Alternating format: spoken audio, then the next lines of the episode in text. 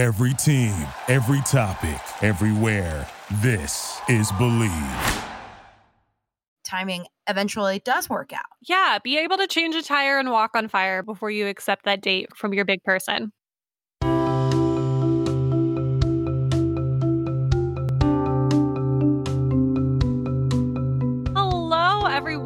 And welcome back to Talking Ship Podcast. I'm Megan Fitzgerald. And I'm Angela Giratana. And welcome back to our Jim and Pam season. Last episode, we discussed, you know, the early days of Jim and Pam, seasons one and two, approximately. So this episode, we're kind of picking up from the top of season three, post Kiss. We're going to talk about the Karen era. And it, it's all going to be kind of focused on season three because this season, A, it's just a great season of The Office. Oh, it's a great season. But it's also a season that's just packed with all of these different relationship dynamics that we see all the time in, our non fictional lives. You know, finally realizing that you want to be with someone and now they're unavailable, or the reverse, you get rejected and now you have to set boundaries and move on. And also, this season shows so much personal growth, especially on Pam's end. Honestly, I don't think I would have wanted Pam to be in any relationship before she learned some things for herself. So, Mhm. we're going to talk about all of it. It's going to be a good one. Get ready, get seated, get buckled up because Yeah. here comes the jingle. We're going to go into relatable content. Tent. We're going to go into relatable content where we really spell it out for you if you may have been in a Jim and Pam situation, because sometimes it might be hard to recognize, you know, when you're in it. My first one is you may be in an awkward Jim and Pam situation if you've expressed feelings for someone and now you have to be around them all the time knowing they rejected you. Relatable much? You may be in an awkward Jim and Pam situation if now post feelings confession you have to watch them navigate the dating world without you a part of it. Yeah. You may be in an awkward Jim and Pam situation if you're watching, ugh, this kills me. You're watching your crush pull away from you in real time. Oh, Tragic. because that also is for it's socially. I think we see in season three Pam loses her buddy in the office. Yeah. Yeah, and even in those in those little moments we talked about last episode where like big group scenes happen and the person you find eye contact with, the first time that there's like a big moment, I think it's in the merger where they all go down to the parking lot They're leaving the building. They're leaving. yeah, they're building. leaving the building, and Jim like his detention goes on Karen, and you see Pam just deflate. She doesn't even know he's dating her yet, but she's like, Yeah. "Wait a second, I'm not, I'm not his number one." Yeah. Oh, And I'd argue, I feel like they don't, Jim and Karen don't start dating so we could get Pam feeling like she's been replaced friendship wise first. yes, That's really important because you may also be in a Jim and Pam awkward relationship when you lose a friend. yeah. It dampers your friendship big time. hmm The reward is high, but also like the loss is huge, and I think that's why Jim is so hurt this whole Yeah. season and spends the whole season, I think, recovering. But I do think he does a good job at being her friend a little bit. Yeah, I don't really fault him this season. If I was Jim's friend, I would say, Jim, I think you're doing the right thing. You're going, you're trying to start new, you're putting up an, a healthy amount of boundaries Yeah. to try to move on. And I mean, when he, he walks in from the merger to get his gift back or whatever, already hugging her and like responding to her and having such eye contact, I was like, he's being a better sport than I would have been. Yeah. Really good sport about it. So this leads nicely into my next one was you may be in a Jim and Pam situation if you overcompensate your hurt feelings by putting yourself in a position to be a confidant to your crush or to their new relationship to prove like how fine you are. That was a perfect transition. And that is so toxic right there.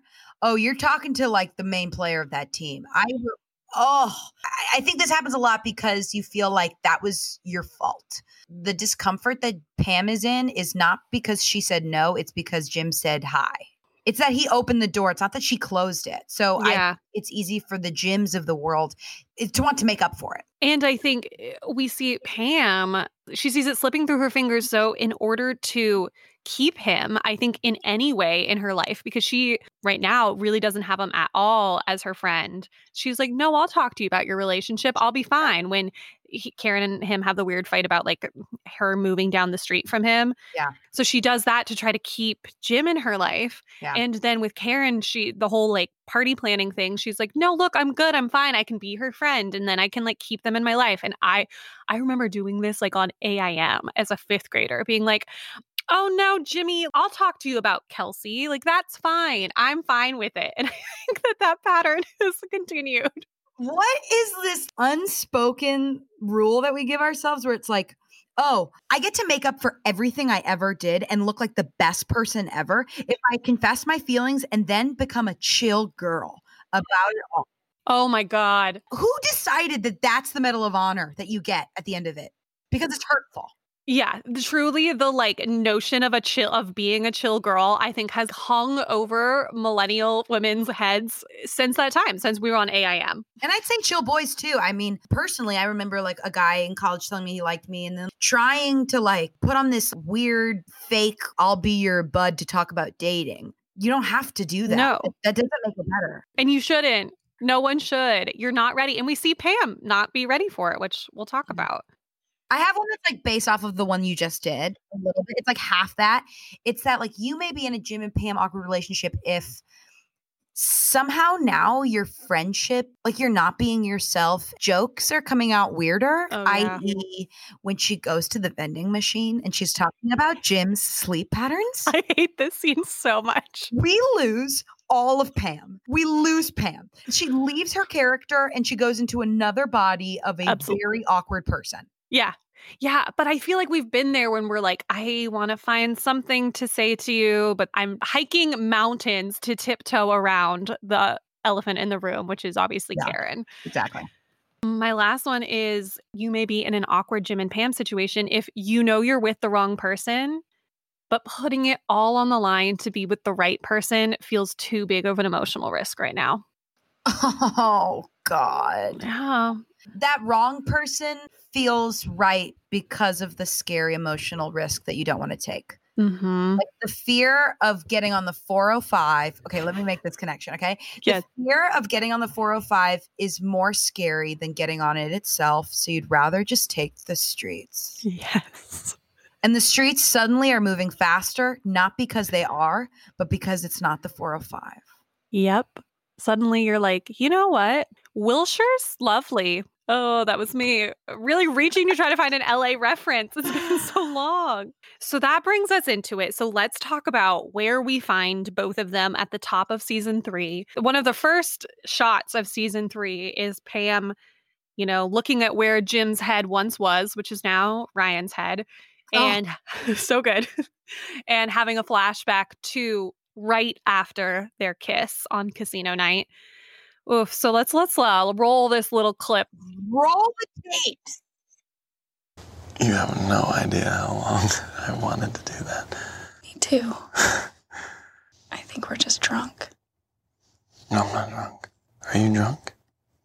No. Jim, You really gonna marry him? Oh, Ugh. oh, are you drunk, Megan? Am I drunk? Oh, that's so sad. Are you really gonna marry him? It kills me. Uh, I think it's also like deeply in my subconscious. Like sometimes with other people that I am crushing on, I'm like, if I was gonna say anything to them, it would be, "Are you really gonna marry her?" So then, you know, obviously, we're now in season three. Jim has left Scranton. He's working in Stamford.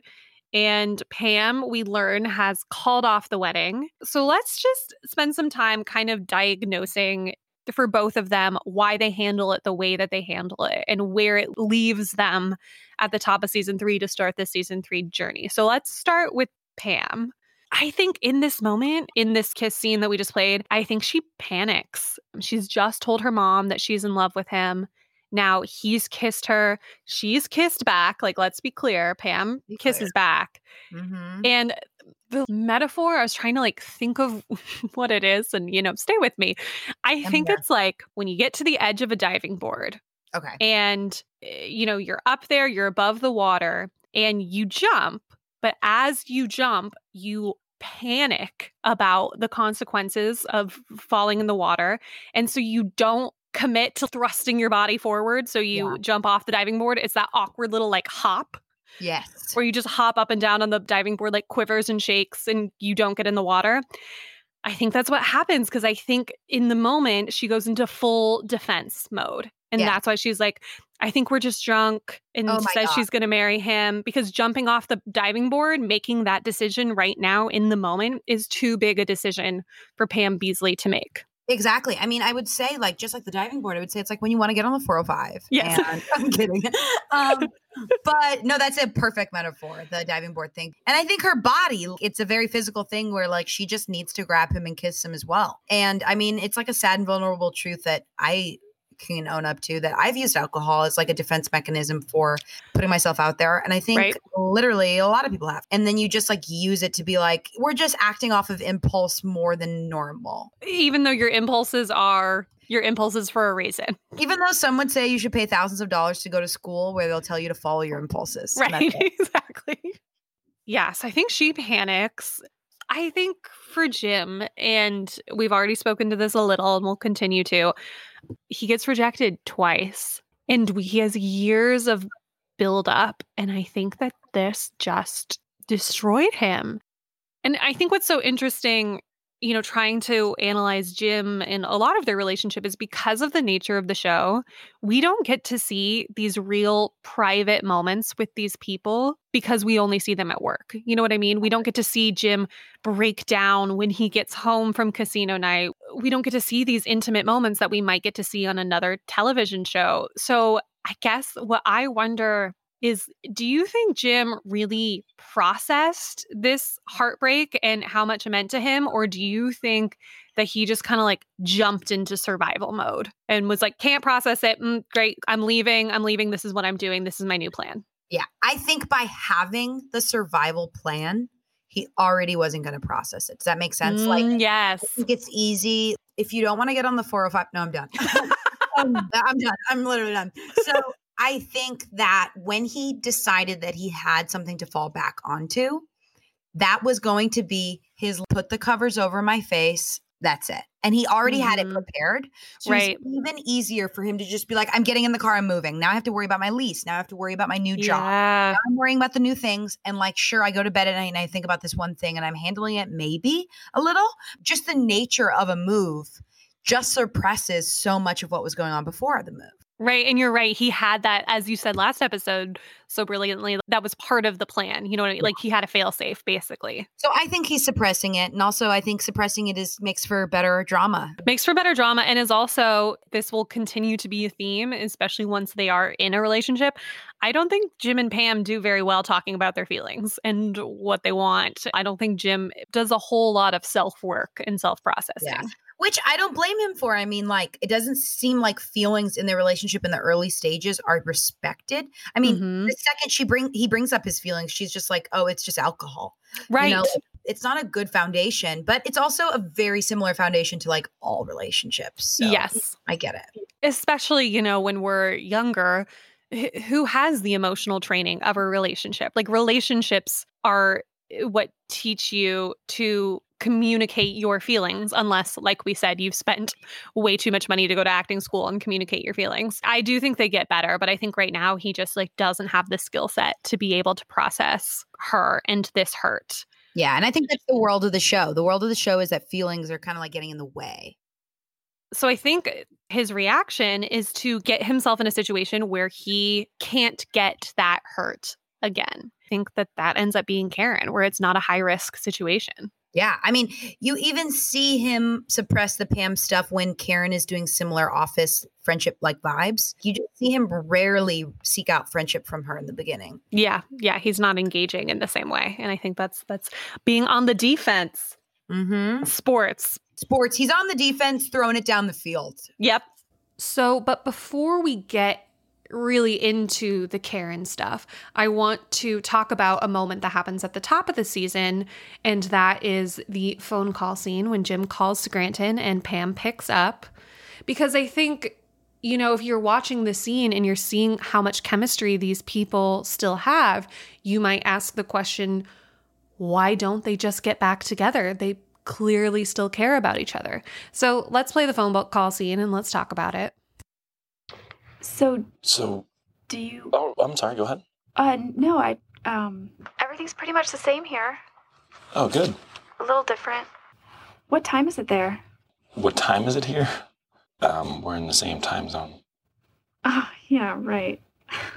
How far away did you think we were? I don't know. Felt far. So I listened to uh, again uh, Jenna Fischer and Yes. Angela Kinsey's podcast, The Office Ladies. just plugging like some indie podcasts. Yeah, you guys, our- some upcoming artists you may Yeah. not know about, but they interview BJ Novak again, um, up and coming indie writer. yeah, Um, I think you can catch his stand up on YouTube. dying for him to have more opportunities. Dying. So he talked about how he wanted this phone call scene to be strung throughout the episode to like have little clips of it here and there. And then he also kind of mentioned, I think I at one point had the idea for the entire episode to be this phone call and have it be like a one off kind of standalone episode. Because he was like, I want it to feel like a three hour conversation. And Rainn Wilson in the same interview described it as two people who barely know they're in love. That's a really cute way to say it. Isn't that lovely? It's not even in denial. It's just like they barely know it. I think part of the barely knowing they're in love is partially due to the fact that they barely know themselves right now. And there is so much unsaid that they don't know how to say. They don't know how to say what they want. Pam doesn't have the skill set to say it truly until the end of the season. And as we just said, I think Jim is really still hurt and also not processing. So I don't think that they're at the point yet to have the conversations that they need to have to be together. And that's what this phone call illustrates. I think it's just also it's in there I think to give us a little bit of hope of like these people clearly still have chemistry and they are so right together, but there's so much that's unsaid, like literally it's a phone call. At this point, they dangle this piece of bacon. They're like, don't worry. We're layering it all there. And don't worry, your old fashioned, good old Jim and Pam, you're still going to get some smells of it. And then obviously, I think a big part of why they don't get together right when he gets back to Scranton is Karen. Lovely Karen. Bring her in. Rashida Jones, everybody. Rashida, everyone, and welcome to the podcast today, Rashida Jones. Hi. Rashida, I'm a huge fan. um, Rashida, you've been trying to come on the podcast for a really long time, huh? On the reels, I'll say Rashida Jones, incredible casting. Incredible casting. Incredible. Like so likable. It's perfect. It's perfect. She and that's what the thing. I think we would hate Karen so much more if it wasn't Rashida Jones, and that's partially why it's so brilliant. She's smart. We can't hate her. She's not like Amy Adams, like the hot girl that like she won't decide. She is fucking rad. She like works hard. I think part of, you know, becoming an adult and growing into the full powerful women that we are is realizing that Karen is awesome and we were wrong to hate her and the only reason we hated her because she wasn't Pam because think about if we knew Karen in our lives. Like Karen I think is more like our friends or at least I think Karen is more of like the modern go-getter woman that we spend more time with now. Karen is the girl that we're describing to Jim while he's upset about Pam. And we're like, you deserve somebody like this. You need somebody who's ambitious, who's smart, who's going to push you. She looks great in a pantsuit. She doesn't take she doesn't take shit from men. She stands up to Michael. She stands up to all these guys. Karen Oh. is awesome. She comes in bold with these jewel tones. Meanwhile, Pam lived in the pastels. Yes. We're like really meeting someone that just lives life to the fullest pantsuit. Yep. Live your life to the fullest pantsuit. I'm with her.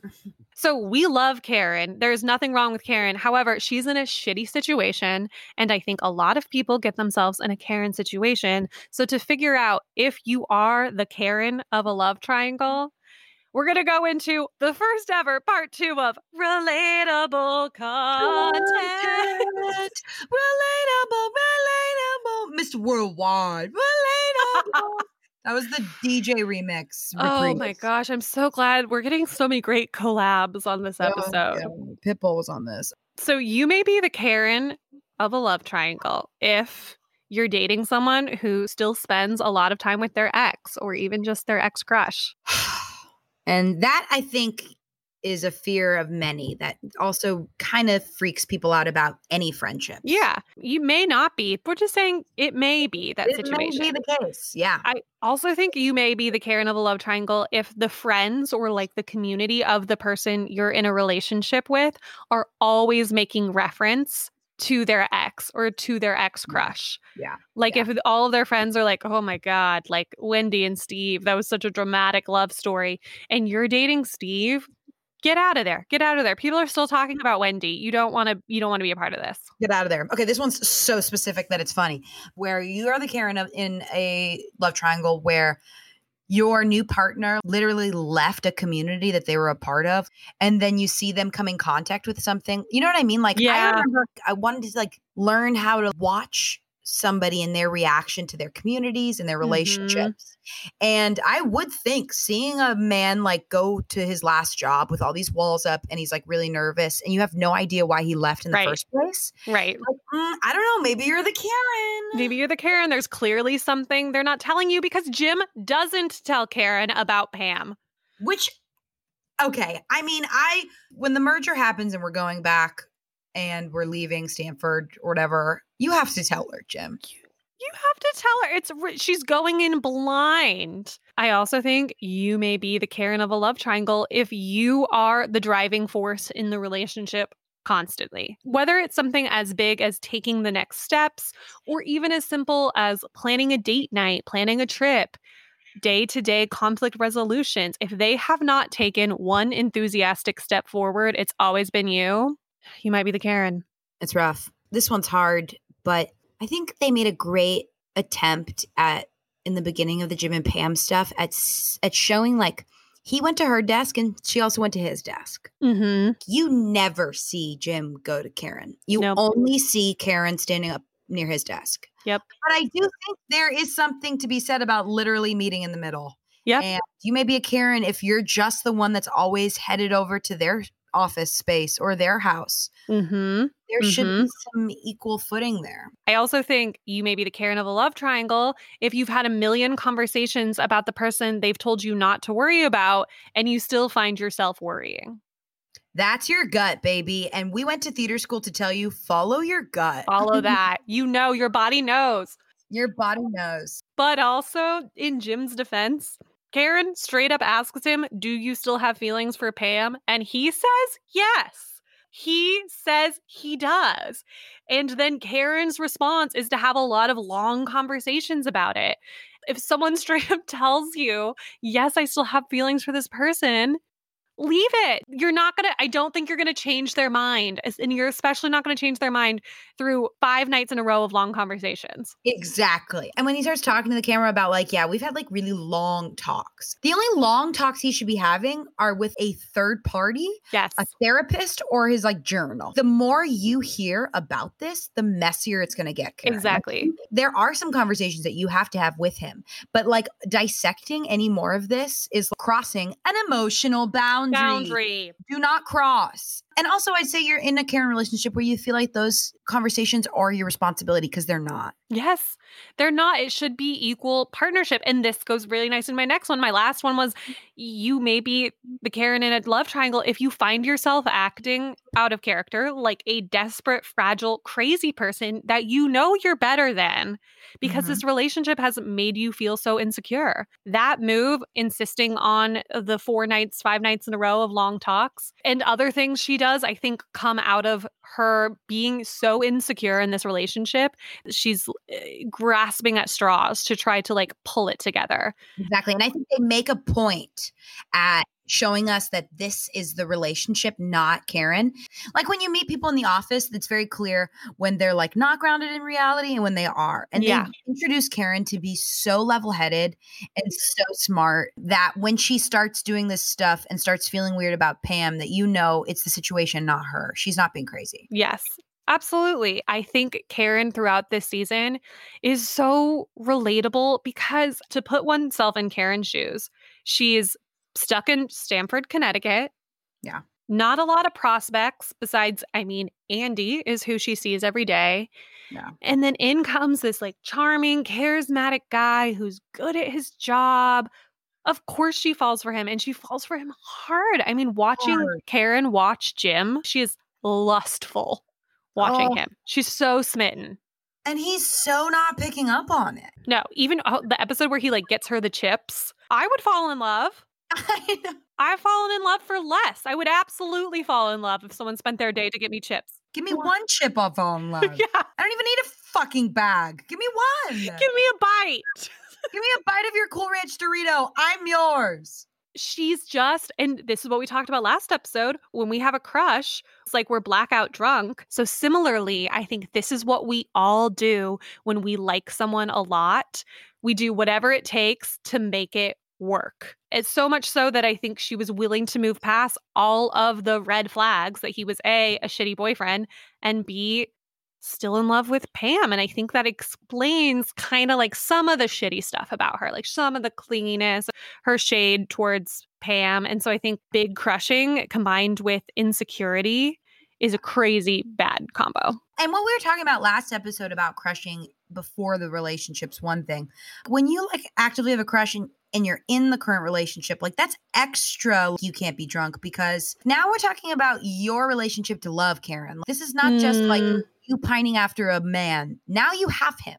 Right. Now it's about like how you respect yourself and him. This isn't the chase anymore. Like you Mhm. have to actually be met in the middle. And she's still acting like she's like chasing after him when yes. really he's not meeting her in the middle. And I think if she just paid attention to that, this whole thing would have been avoided. Right. That's another one too. You may be the Karen if you still feel like you're chasing the relationship when you're in it. Which brings me to I just need to talk about one specific Karen moment because I think the cringiest moment of the show, cringier than Scott's Tots, in my opinion, is the Karen hug. Do you know what I'm talking Oh. about? Tell the listeners. I, I left my body with a how cringy it is and also how like viscerally familiar pulling this move is. I, it made me want to vomit. I think it is that episode we were referencing after the long talks. It's the middle of the day. You know, you see her lustfully looking at him, talking about their long talks and how they're quote unquote better than ever. And she crosses the room, a long Oh. dramatic cross, like from upstage left to downstage right, and just hugs his back. and he God. doesn't return it at all. God, she just hugs his back like it's a fucking wall. Like it's literally not going to move. There's no returning that hug with No. that position and that angle and that whole intention. It's just sad. I don't know how you feel that hug and not immediately drop everything and leave. Yes, that should have been. You know how like Toby eventually touches Pam's leg and then hops the fence and like moves. That was that. That should have been that moment. but okay, what I challenge us all to do, dear listeners, is I, I think we've all done this. I think we've all been so desperate. Well, okay, I don't know. Maybe just I have. I've. I'm gonna own it. You're not alone, Megan. you know how some couples will like grab someone's hand when they're in public together or they'll like have a very public kiss and it feels like weird and performative and unearned because you're trying to force the chemistry. I think we should just all reflect because I think we've all done it. And again, insecurity makes you do crazy things and nobody deserves to be in this place where they're cringe hugging. Karen didn't deserve to cringe hug. She kind of does it performatively, wanting an answer, and I don't think she gets it. No, I don't think she gets anything from that hug. Is there anything though in the Jim and Karen relationship that we think does work that we do like? Are there an- any ways in which she's good for him? Interesting. You go first because I need to be inspired. So what I was thinking about is I think when we pine for somebody for so long, as Jim did with Pam, we lose ourselves in the pine and in the fantasy and in the crush. And I think Jim needed to just find himself again and get to the point, him and Pam both, but where they didn't need each other for their happiness. That was important. And I don't think they're awful together. They laugh, they banter. They're both very ambitious in their careers. In some ways, maybe Karen made him more ambitious in his career. But mostly, I think my take is that she's a rebound and she does what a rebound is supposed to do, which is build your Yeah. confidence back. Yeah. No, I totally agree. I think there are some great things about it. I think it is important that Jim changes up his view in his romantic life, not just being a chase, right? Mhm. I don't know. He could have been a fuck boy. So this was nice to see him in a relationship be like, actually sit in the bed he made and have responsibilities and take care of somebody else. It is good to know that, oh, he's not just going to like pick up and leave because he just wants one thing and he's like a fucking 18 year old. He's like an adult. Yeah, he didn't give up on love. He wasn't like, fuck this. I'm just going to go fuck a bunch of girls. This is what he wants for his life. Yeah. Whether um, it's with this person or not, this is the type of lifestyle he wants. And he proves it to us a little bit, which is good. Yeah, that's true. I think in the non fictional world, the Jims of today would probably turn to fuckboyery in response to that kind of emotional damage. So you're right. I think it's impressive that he doesn't. The fact that he follows his gut a second time after being rejected and then is told we're just drunk would damage any little boy walking these streets. Mm-hmm. Mm-hmm. We should talk about why ultimately they don't work. The thing is, the relationship isn't so obviously bad. It's not Pam and Roy. So I think it's harder to find why they don't work, but I think there are two big reasons that speak to, I think, the core of who Jim is. The first is that I think it's about their values and how their values line up. Jim really values people. And this is partially because he's not passionate about a career in paper, but generally I think his relationships are very high in his, you know, values system or whatever you want to call it. And we see this throughout the whole series. We see him organize, you know, the office Olympics in the fire when he starts the games that they play outside. Yeah. And we see this specifically differ from Karen on this when after Dwight pepper sprays Roy and he's looking for a way to repay Dwight to yeah. thank him. And he's like, Karen, what do you think I should do? And she goes, Why don't you sell some paper so we can go on vacation? No shade to Karen because that's fair. Like, go on vacation. But I think for Jim, eh, people are just so much more important to him. And then in the final episode of season three, when they're interviewing for the job, and she's kind of like, You don't have a future in Scranton. Not only is she implying like you need to get rid of Pam, but I think she's kind of devaluing what those people mean to him. And then in the interview, Pam leaves him the little note of like, don't forget us when you're a big star with the Office Olympics yogurt cup medal. And he says to David Wallace, the thing I appreciate the most about that job was the friendships. I think that's just like a fundamental difference in them. Wow.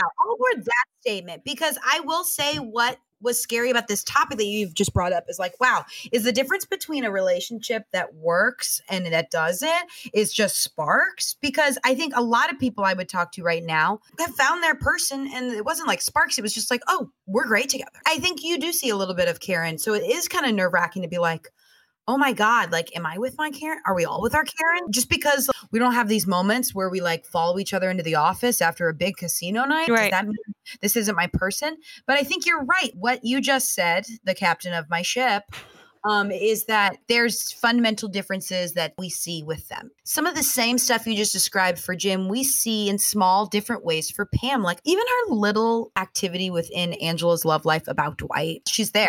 Karen wouldn't have done that. Like that is something that they enjoy in life. They enjoy the people in their lives more than I think the opportunities. Yes, and which is I think a fundamental core theme of the show too. Yeah.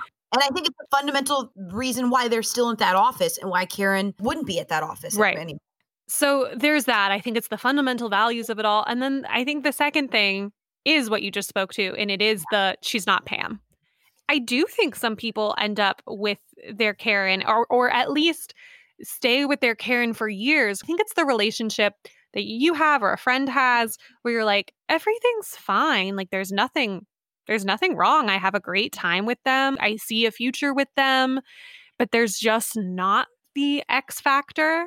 Yeah. You know, not everyone has met their Pam and that's fine and that's not to say that you can't end up with your karen i'm sure they would have they would have been happy and they would have been fine yes. i just think at the end of the day it's not pam yeah i mean like the office doesn't cover this but i feel like go with me here the Jim and Karen thing, besides like him running from another woman that he's in love with, also reminds me of some of my friends that date people and they just have like really good sexual chemistry. Mm-hmm, mm-hmm. And you're like, you know what? If you guys do that, you enjoy the same brunch places the day after. Like, yeah. I'm not getting in your way. In my world, I feel like they had a great sex life, and Jim was like, I don't want to always try to earn someone's love. This works. Right. And I do think it's important for people who are sometimes like chasing other people to have some steady love mm-hmm. Mm-hmm. And whether or not it like makes you wake up in the next morning with like a grin on your face, at least like you know that is out there too. Some people would rather that. I think also some people, you know, just kind of want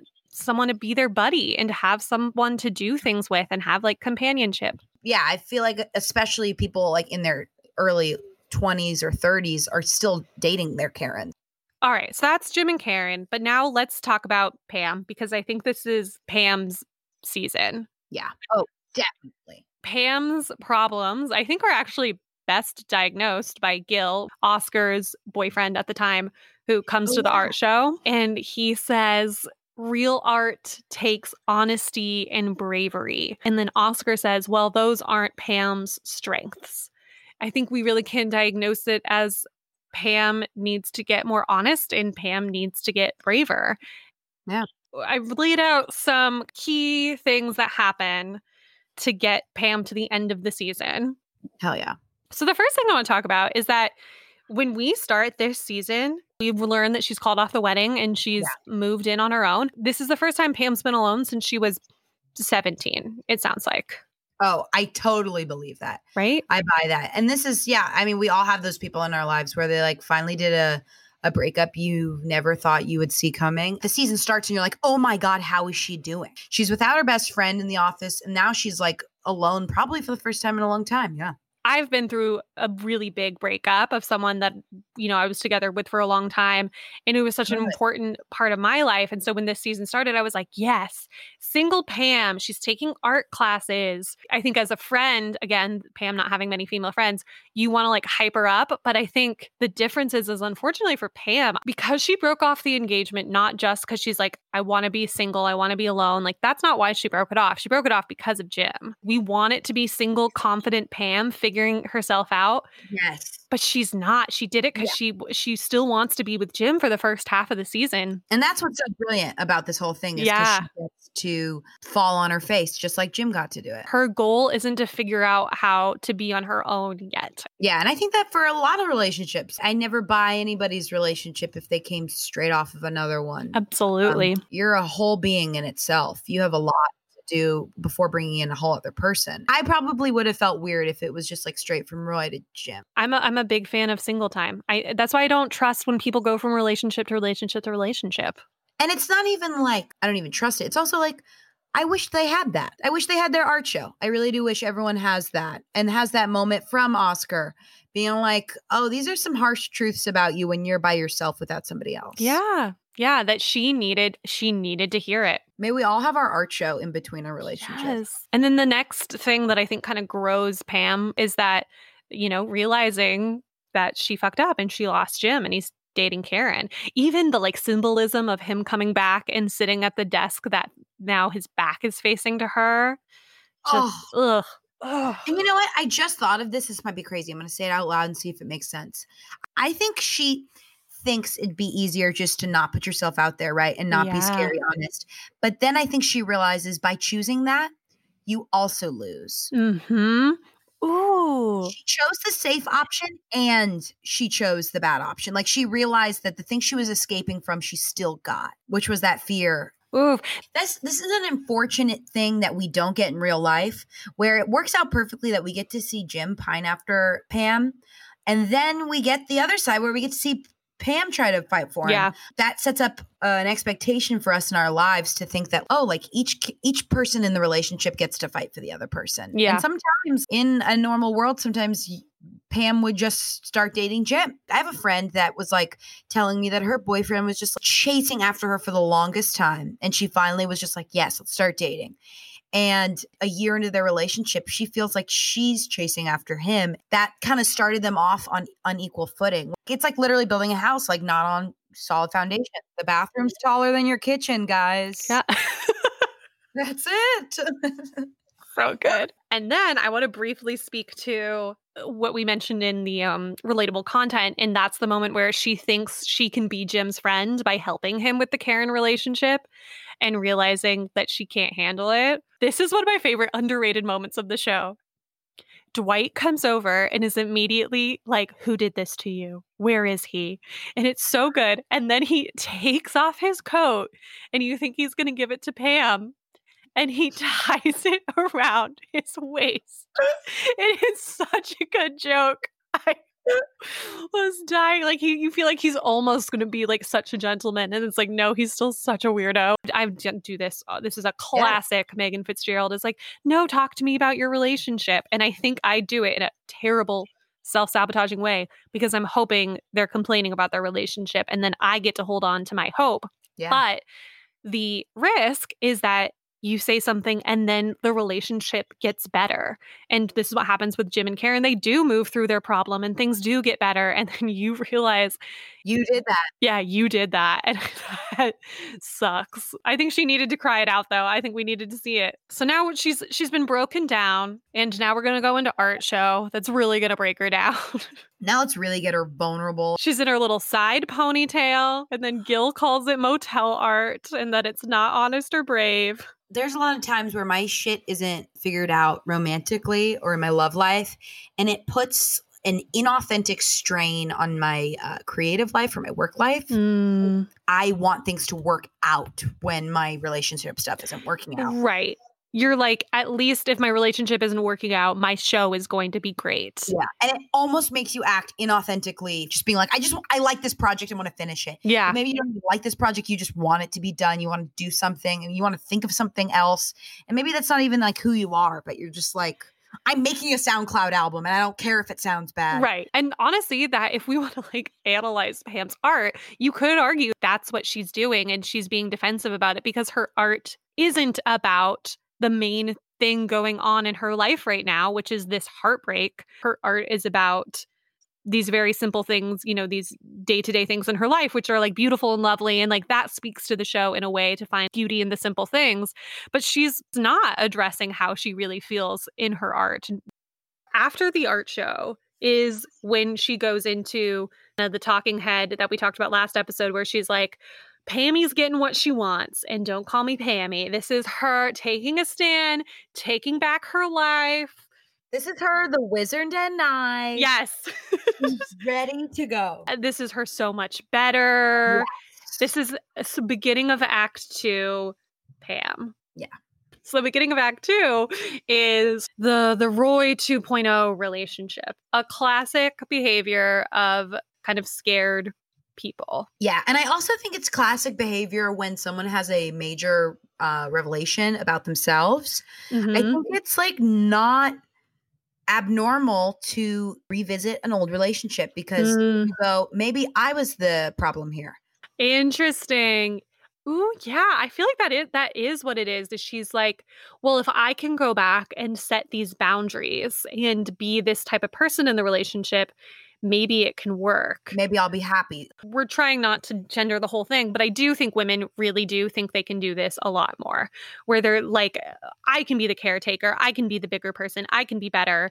And instead of raising any expectations for the partner, we do this or we see friends do this all the time where, you know, someone will quote unquote change, but really all they're doing is truly the bare fucking minimum. maybe they'll do one thing that's somewhat romantic. Like when he requests the song, their song at Phyllis's okay. wedding. Okay, that might be cute. But like, I mean, the whole moment where he walks into the fucking bar that they go to with his buddy, and she's like, that's what a boyfriend does. I'm like, Pam, you're fucking happy that he showed up to this bar that he's not even gonna like be very cordial at? What boyfriend duties are? I'm sorry, but we gotta go back we gotta raise your standards. And, yeah. and then even when he you see it when he does show up to the art show and he the first thing he says is oh man, I'm here. I bring my brother and no one from work's here. It, his first comment isn't, I'm so proud of you. I know oh. how long you've worked for this. It's, look what I did. Yeah. You showed up late, first of all you showed up for 15 minutes and you left early. Yeah. But he like thinks he deserves all of this praise for this. And we see this with shitty boyfriends and I'm sure girlfriends too, but we see it with shitty boyfriends all the time. Yeah. And I'll say also, I love that she gets back together with Roy for lots of reasons. Cause one, I think it like shows that she's like trying things out with her new perspective for like I walk on mm-hmm. fire, Pam. I also think it shows to her just desperately like not wanting to be alone. So she just goes back to that.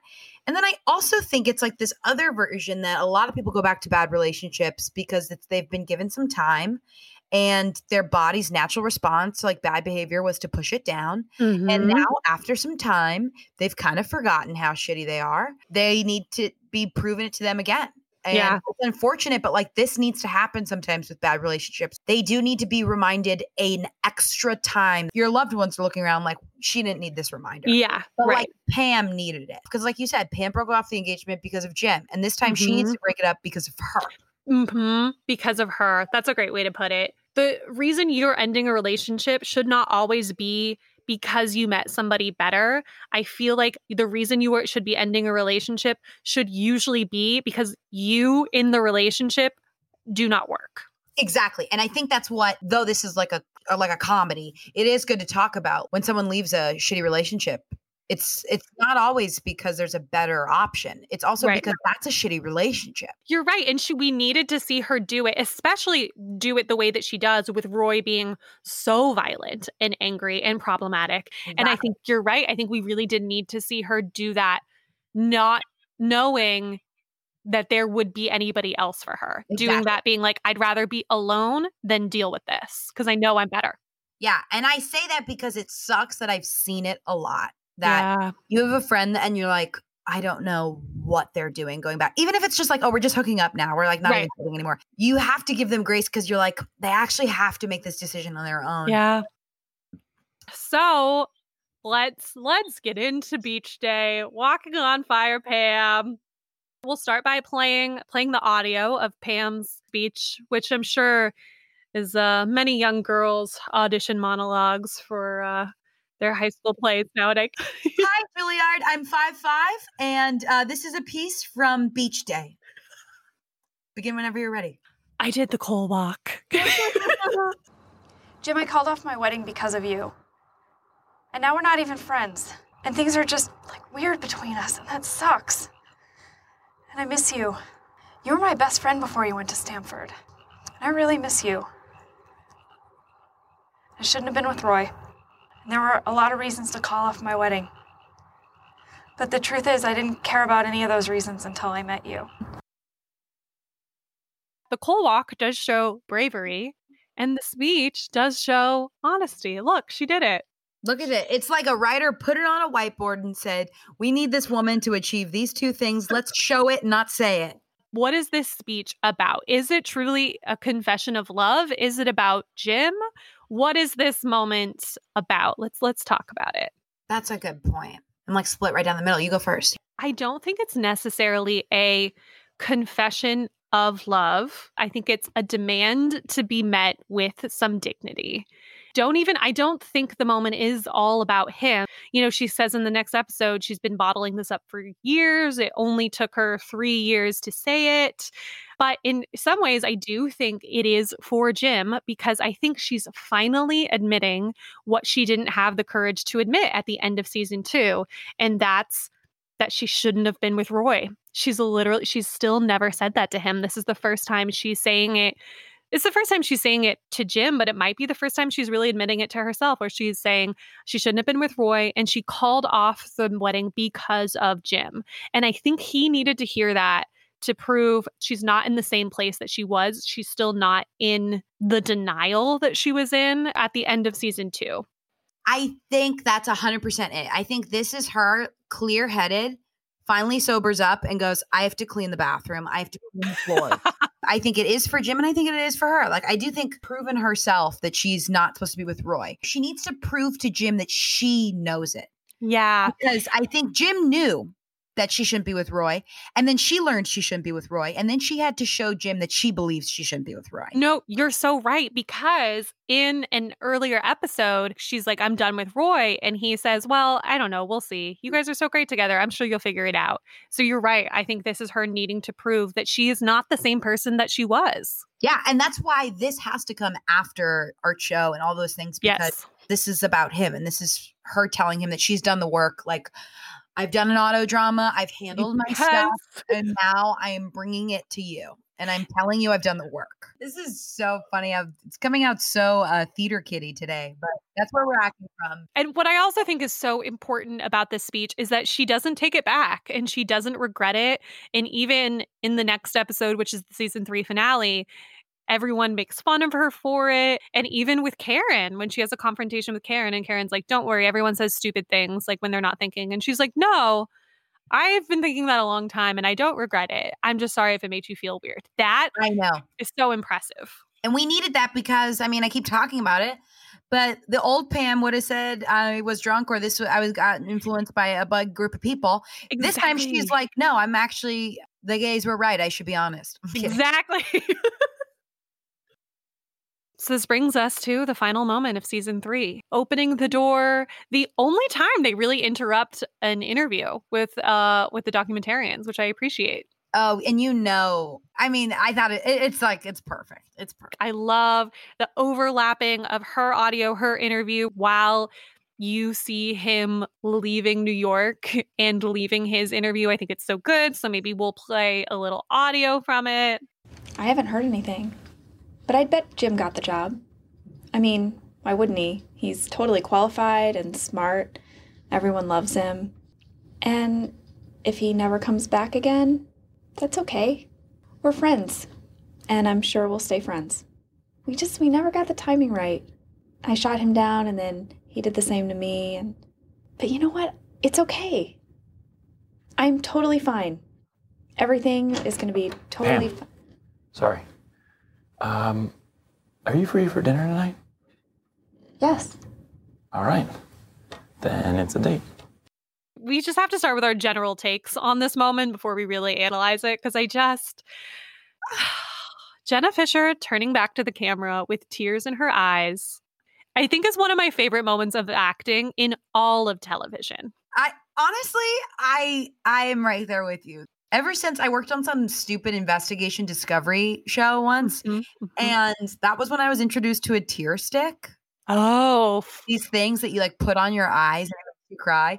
And now every good moment where like somebody is like actually moved to tears, I'm just like, Lord God, please tell me Jenna Fischer didn't, didn't use a tear stick. I don't want to know. but she didn't. No, it, this this was like this was a moment. It was so sweet. Oh, And what I love about it is in the moments before, and this is this is why this moment is so brilliant. In the interview before, and actually the whole episode, the whole the job, the big double episode finale, she gets to a point where you see her be fine without Jim. She's like, I had fun with Dwight today. I'm hopeful about the future. And I really think she would be. And the few episodes leading up to this is her like, she changes the tire by herself when they all go to the mall and they get stuck and she's giving advice to Michael and she's so forthright with what she thinks and with her opinion and she has fun in the office without him and I really do think the moment is so beautiful because you're like Pam's fine. She really is going to be good on her own and that was so important for her. But then when Jim comes in, I think it's this moment of of course she's fine without him, but her life is going to be better with him. with him.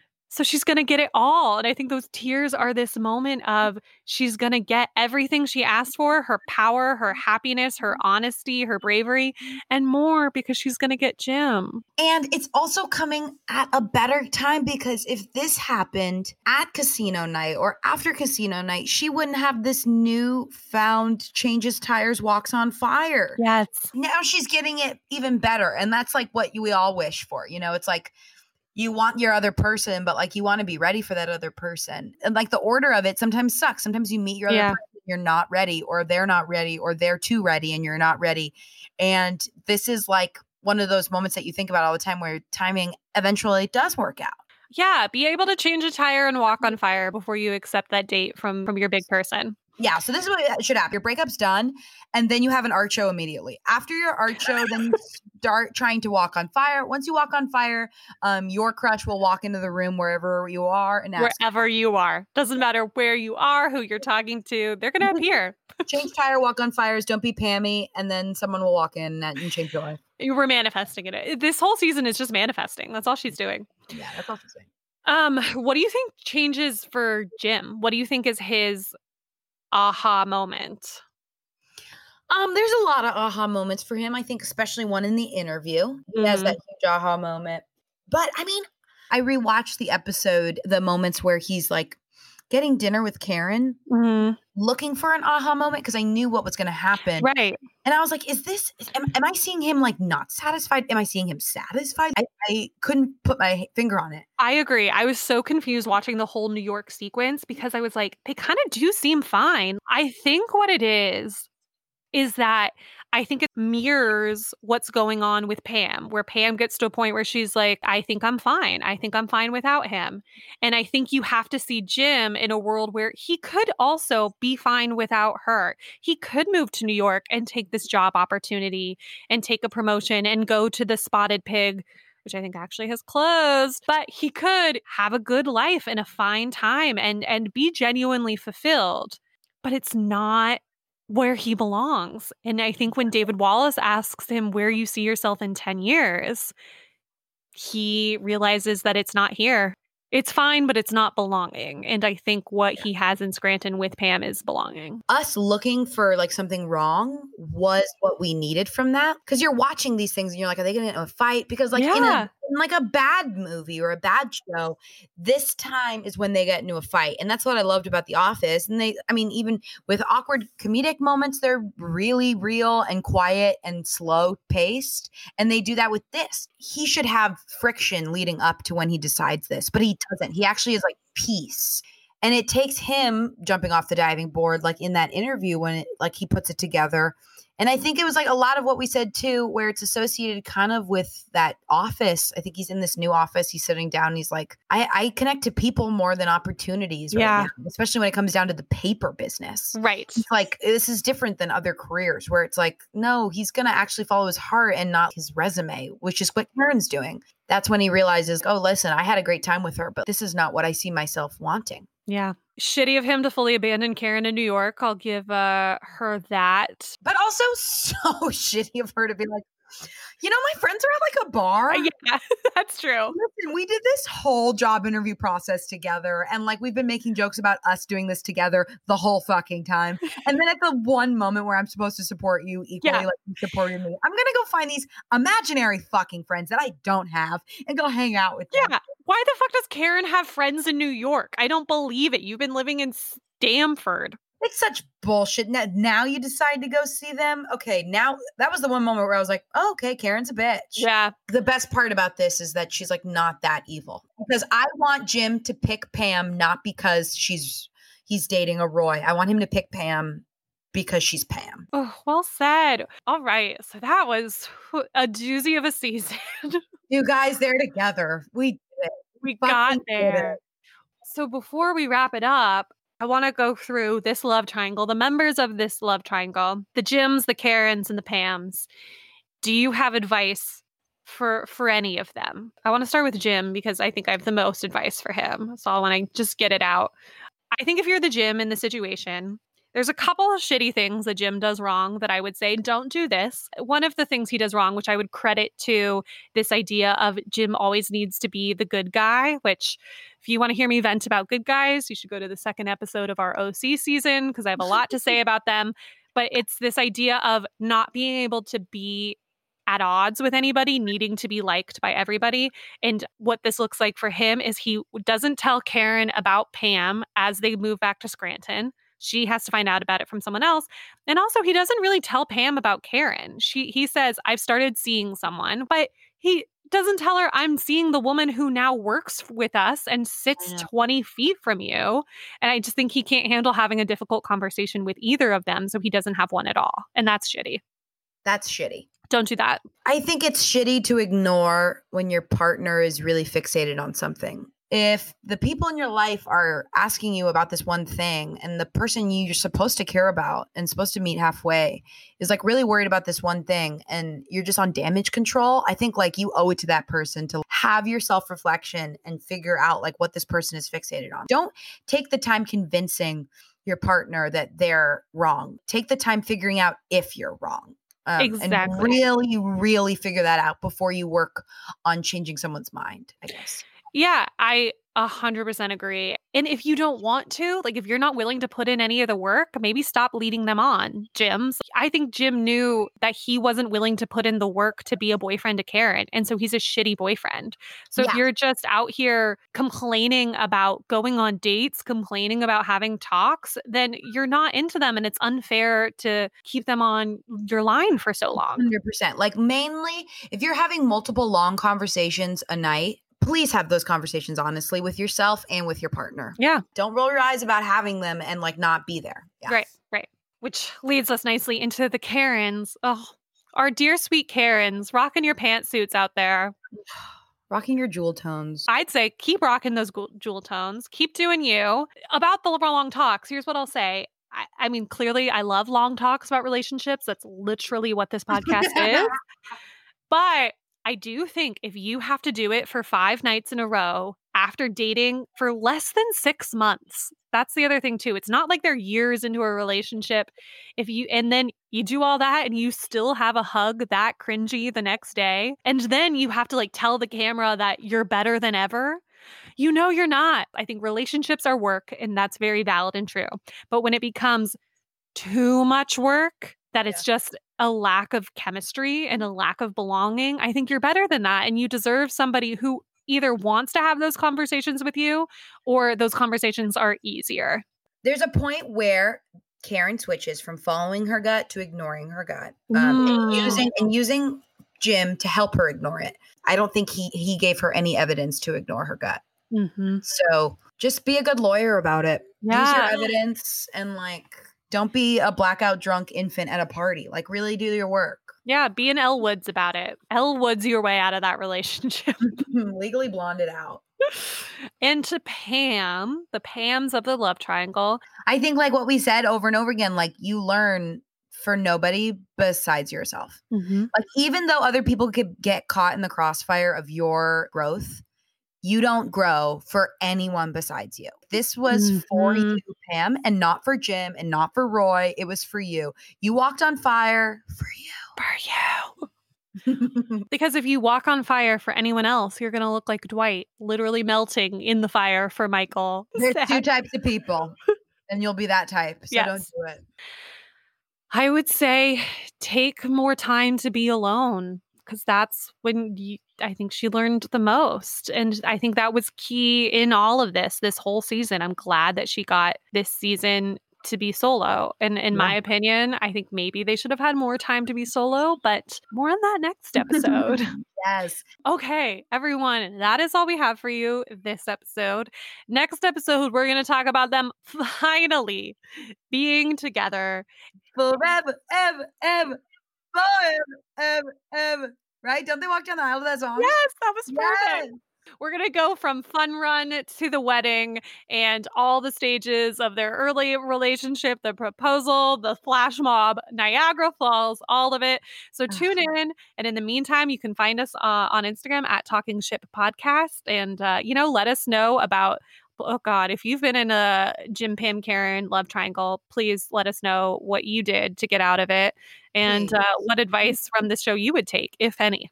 You deserve to be sent cookies. Comment on these posts. I'll send you cookies with all my money. or at least I will compliment your jewel tones. Yes. Yeah. There it is. oh, all right. And we will see you all next week. choo choo. All right. Thank you, everyone, for listening. This has been Talking Ship. Thank you to the Bleav Podcast Network for helping make this show happen. And everyone, tune in every Thursday as we continue to make our way through the Jim and Pam relationship its ups, its downs, and what we can hopefully all learn from it.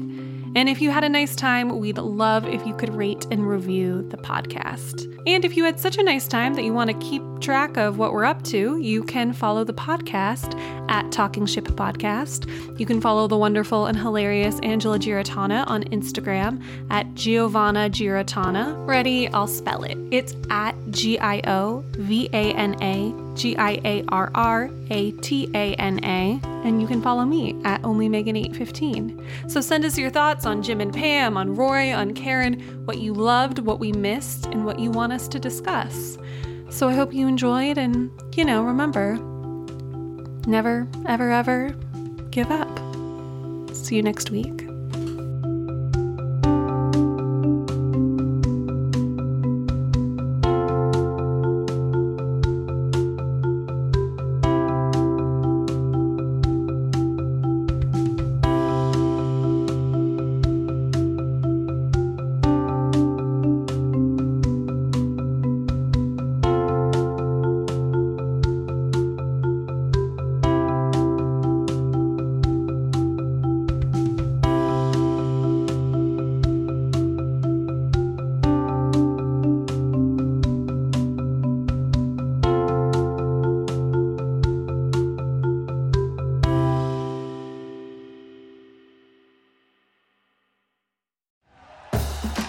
For listening to Bleav. You can show support to your host by subscribing to the show and giving us a five star rating on your preferred platform.